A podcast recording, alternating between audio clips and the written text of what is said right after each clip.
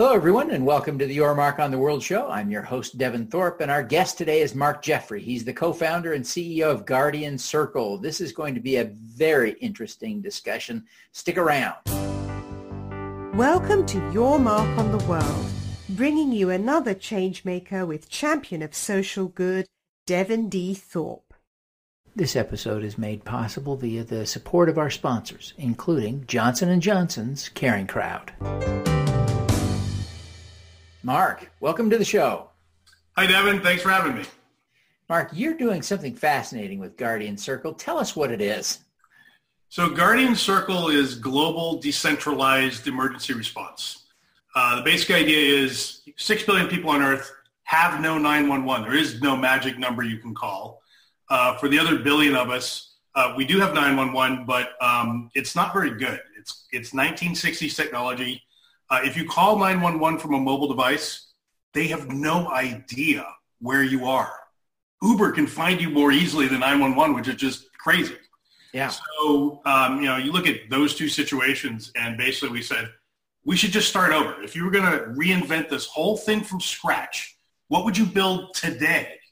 So what we came up with is we said that the way the world should work is whenever you're in trouble, no matter where you are on the globe, all you should have to do is press a button. Now, a button might be in an app. It might be a device that you carry, like a ring. Uh, you could use your voice and you know say something to an Alexa-like device. Whatever it is, sends your alert up to the cloud. The cloud looks down and sees what people and resources are already nearby. It then activates, coordinates, and pushes all this help to you as quickly as possible. So think 10 people in three minutes not two people in an hour or never. And for the six billion people on earth who have no 911, this is like witchcraft. This is amazing. They've never had something like this. Well, the first question that comes to my mind is I'm pondering this use and, and the variety of use cases for this. Sure, it makes sense for me to alert all my friends if I'm in a, I'm, uh, I ran out of gas. But that isn't a 911 call. So th- there are broader use cases, but is there a way for me to to alert just a subset of my friends rather than the whole emergency apparatus in my community? Yeah, so um, the version of the app that we have out today, uh, which is available right now, by the way, on iOS, Android, and we have an Alexa version also. Um, it's basically a thing that allows you to connect only to your friends, family, and neighbors. Um, now you can have, we call them guardians when you connect to one another. You can have as many guardians as you want. You can have six, you can have 60, 600, 6,000, there's no limit. And when you push that button, all of them are notified and all of them are brought into a map where they can all see one another and where you are. And you're kind of blinking because you're the one that's in trouble. And then there's a chat room at the bottom. So the, the, the punchline is in under 30 seconds, all of your responders can talk to you and to one another and come up with, and everybody knows where everybody else is. So now they can come up with a plan to help you fast and this is the important part, without requiring them all to know each other in advance. Your mom and your neighbor, they don't know one another.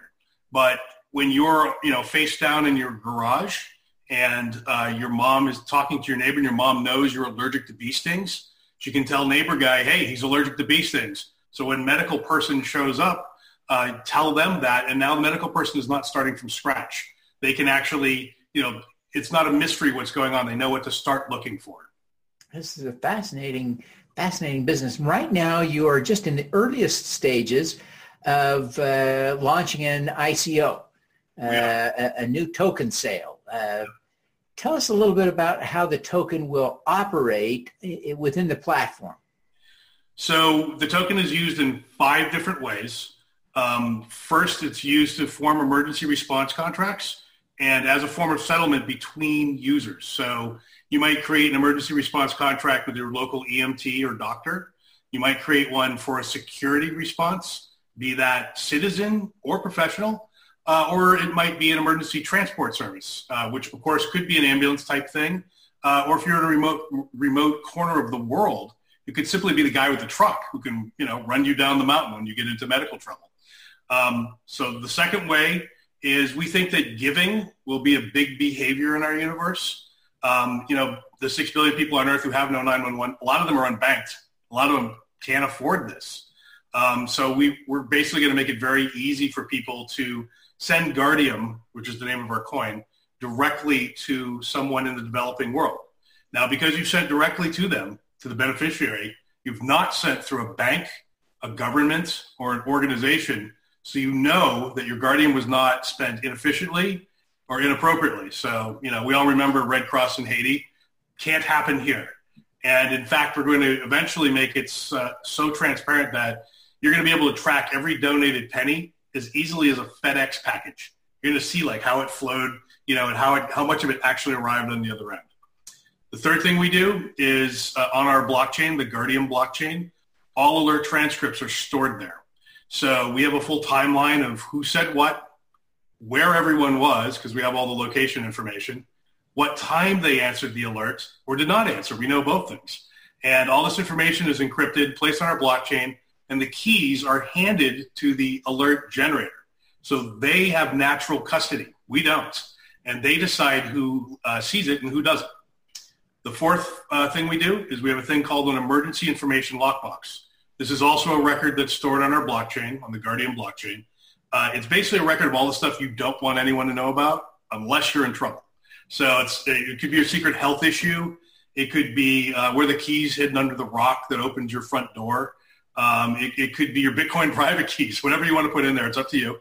Uh, this information is only made available when you declare an emergency, and it's only made available to your designated recipients. So yeah, it's a two-key system, and uh, again, like the transcript, it's encrypted in such a way that even we can't get at it if we wanted to. We have no access to it. the fifth thing we do is basically Guardium is it doubles as a loyalty program for Guardian Circle, which is the app. So, you know, basically if you download it and you ask a lot of your friends, family, neighbors to connect to you as Guardians for free, you're basically doing marketing for us. So we'll spiff you a little bit of Guardium. Anytime you do something we like, we'll spiff you a little bit of Guardium. So those are the five different ways in which the token is used. What is the uh, premise of value for Guardium? I, I, I, I get the utility is yeah. is there a premise of value? Is is there a, premise that it will appreciate, or is it just a, a medium of exchange?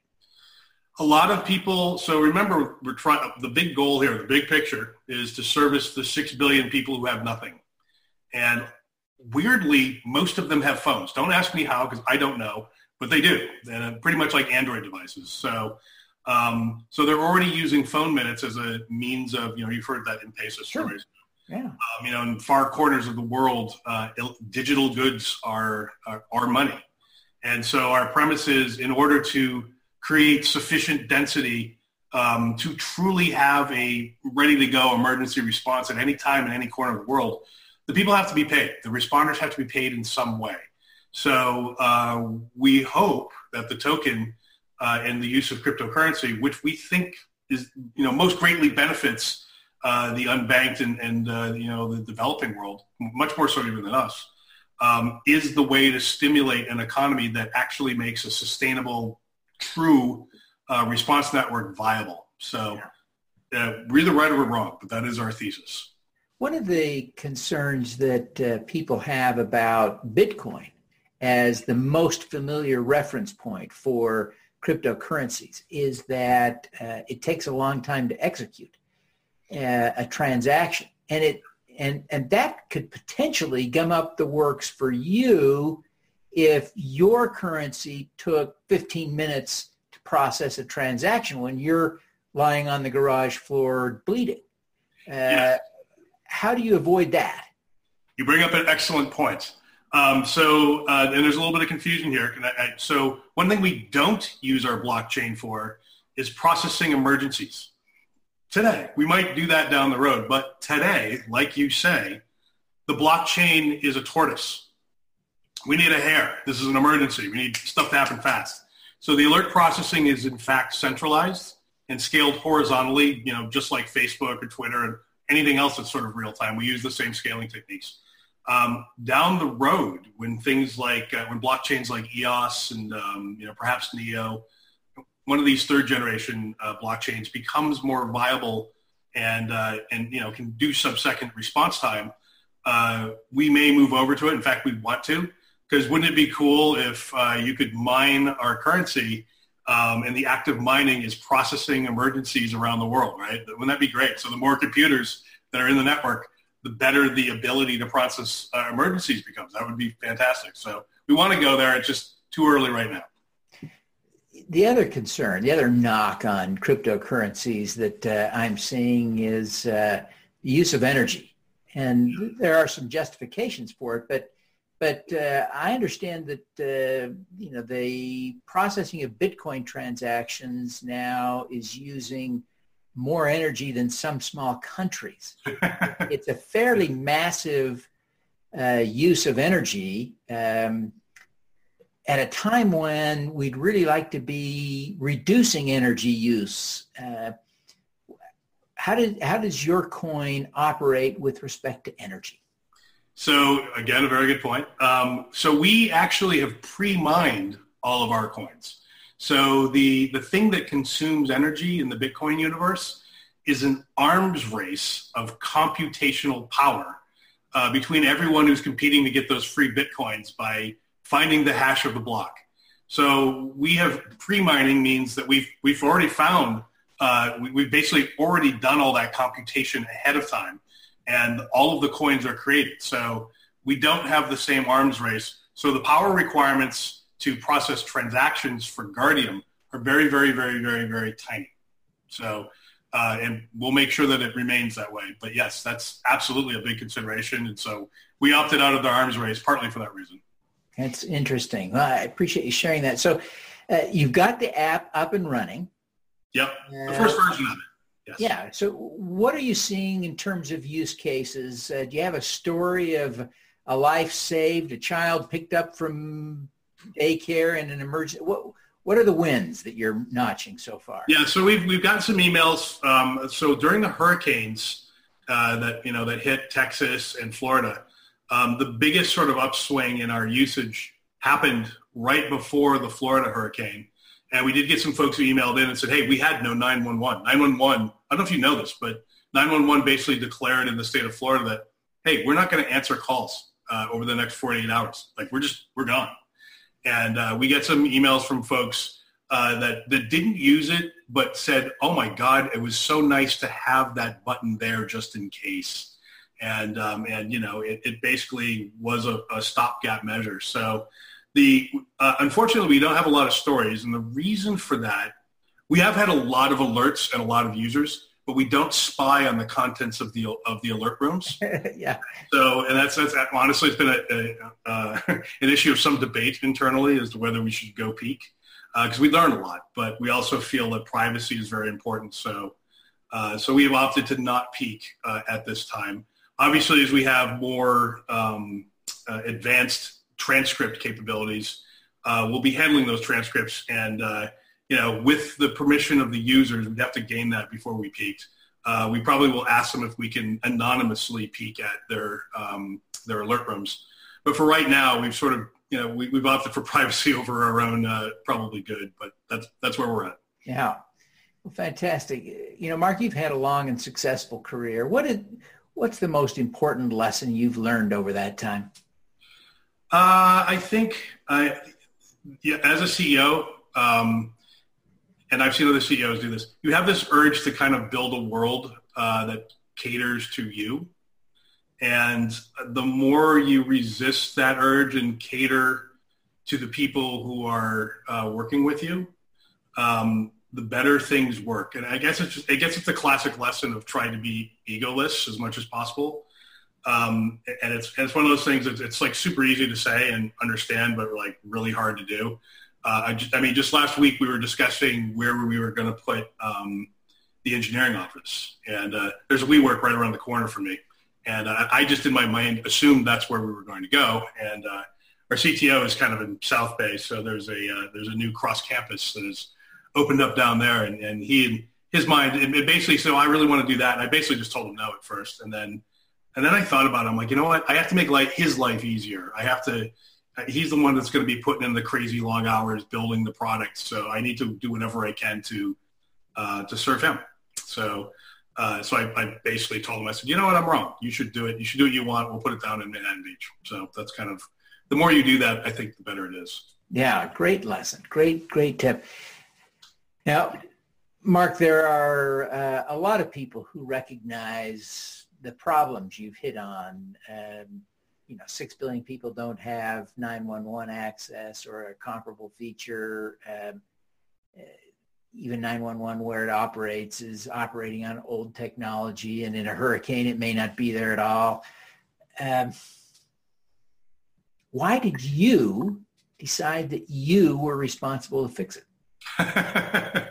well, um, yeah. So, I, I, mean, basically how uh, we, we, we came to do this project was um, I, I, my girlfriend had a stroke and she's fine. So this is not, it's not the girlfriend memorial app, not to worry.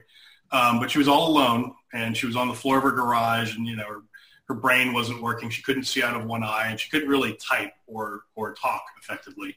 So I was getting kind of garbage text from her and I'm like, what, what is this?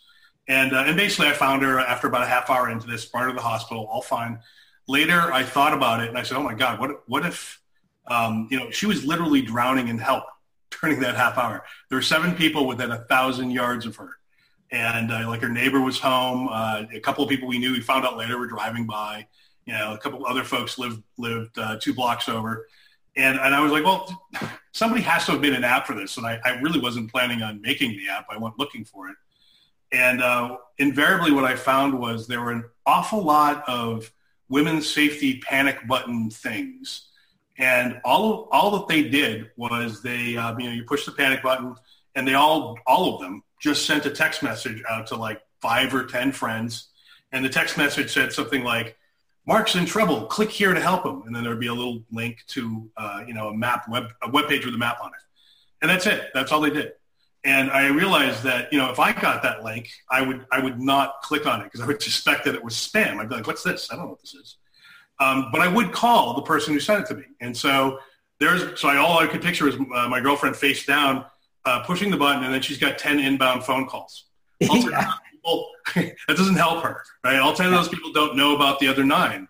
Uh, all 10 of them don't know where the other nine are. It just, it doesn't help in practice. So I, I thought, well, geez, somebody's, there, there has to be an intelligence grid that acts as a new dispatch and, and, you know, a better service. And it should include friends, family, neighbors, but also people you don't know, off-duty EMTs. Like this is where we're headed with all this. So, um, so that's why I decided to build it because I, I, couldn't believe it didn't exist.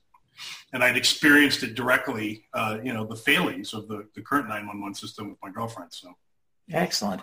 Well, Mark, what is your superpower? My superpower. Well, I have many, but I'll talk about only one. Um, so uh, I grew up in a house. My dad was an engineer, so I grew up around like TRS-80s and Apple IIs and all that cool stuff. Um, and probably as a result of that, I'm always sort of um, a little bit ahead of the curve. I got interested in the internet in 1993, so kind of early. Uh, I founded a business social network in 2002, which is exactly when Reid Hoffman did. So unfortunately, I didn't become Hoffman, but I, I had this, the correct idea at the right time. And we did sell it to IAC, so it was good. It just wasn't as good as Reid. Um, I was one of the first people to podcast a novel in 2005. And uh, then I got into Bitcoin in 2013, which actually is a little late. I, am I'm slipping a little bit in my old age. So, but, but I still have that. I can somehow see around the next corner and get very interested in whatever the next big wave is uh, before it sort of recognizes that. Fantastic. Well, Mark, we appreciate you taking the time to be with us today. And uh, before you go, I wonder if you would just take a minute and tell us how people can learn more about Guardian Secret, Circle and Guardium and how they connect with you personally. Sure. Um, so if you want to learn more about our ICO crowd sale, that site is Guardium, so G-U-A-R-D-I-U-M dot C-O. Uh, and that's ongoing right now. Uh, we're in private sale for the next 40 days, and then the public sale begins. Uh, we've raised about 4.5 million of a 10 million cap, so it's we're almost halfway through. Um, you can learn more about Guardian Circle and download all the apps at guardiancircle.com. Uh, and if you want to reach me, I'm, I'm pretty easily findable. Just mark with a K at guardiancircle.com. Fantastic. Well, Mark, again, we thank you for taking the time to be with us and wish you every success in replacing the world's 911 with something better. Thank you, Devin. All righty. Let's do some good. At Caring Crowd, we believe everyone has the power to make a difference. Through our crowdfunding platform for community health, we empower passionate people to drive real change. Whether you work for a nonprofit organization, volunteer, or want to get involved for the first time, you can post a campaign on Caring Crowd. Join us because caring is where change begins. Thank you for listening. This podcast is available at youtube.com forward slash Devinthorpe. Subscribe to this podcast on Stitcher or iTunes by searching for Your Mark on the World. Every weekday, Devin hosts a CEO, celebrity, entrepreneur, or other changemaker here on the Your Mark on the World show to inspire and prepare you to make your mark. Devin is a champion of social good, writing about, advocating for, and advising people who are doing good. He is a Forbes contributor who is a recognized thought leader in social entrepreneurship, impact investing, and crowdfunding. To book Devin as a speaker, visit devinthorpe.com.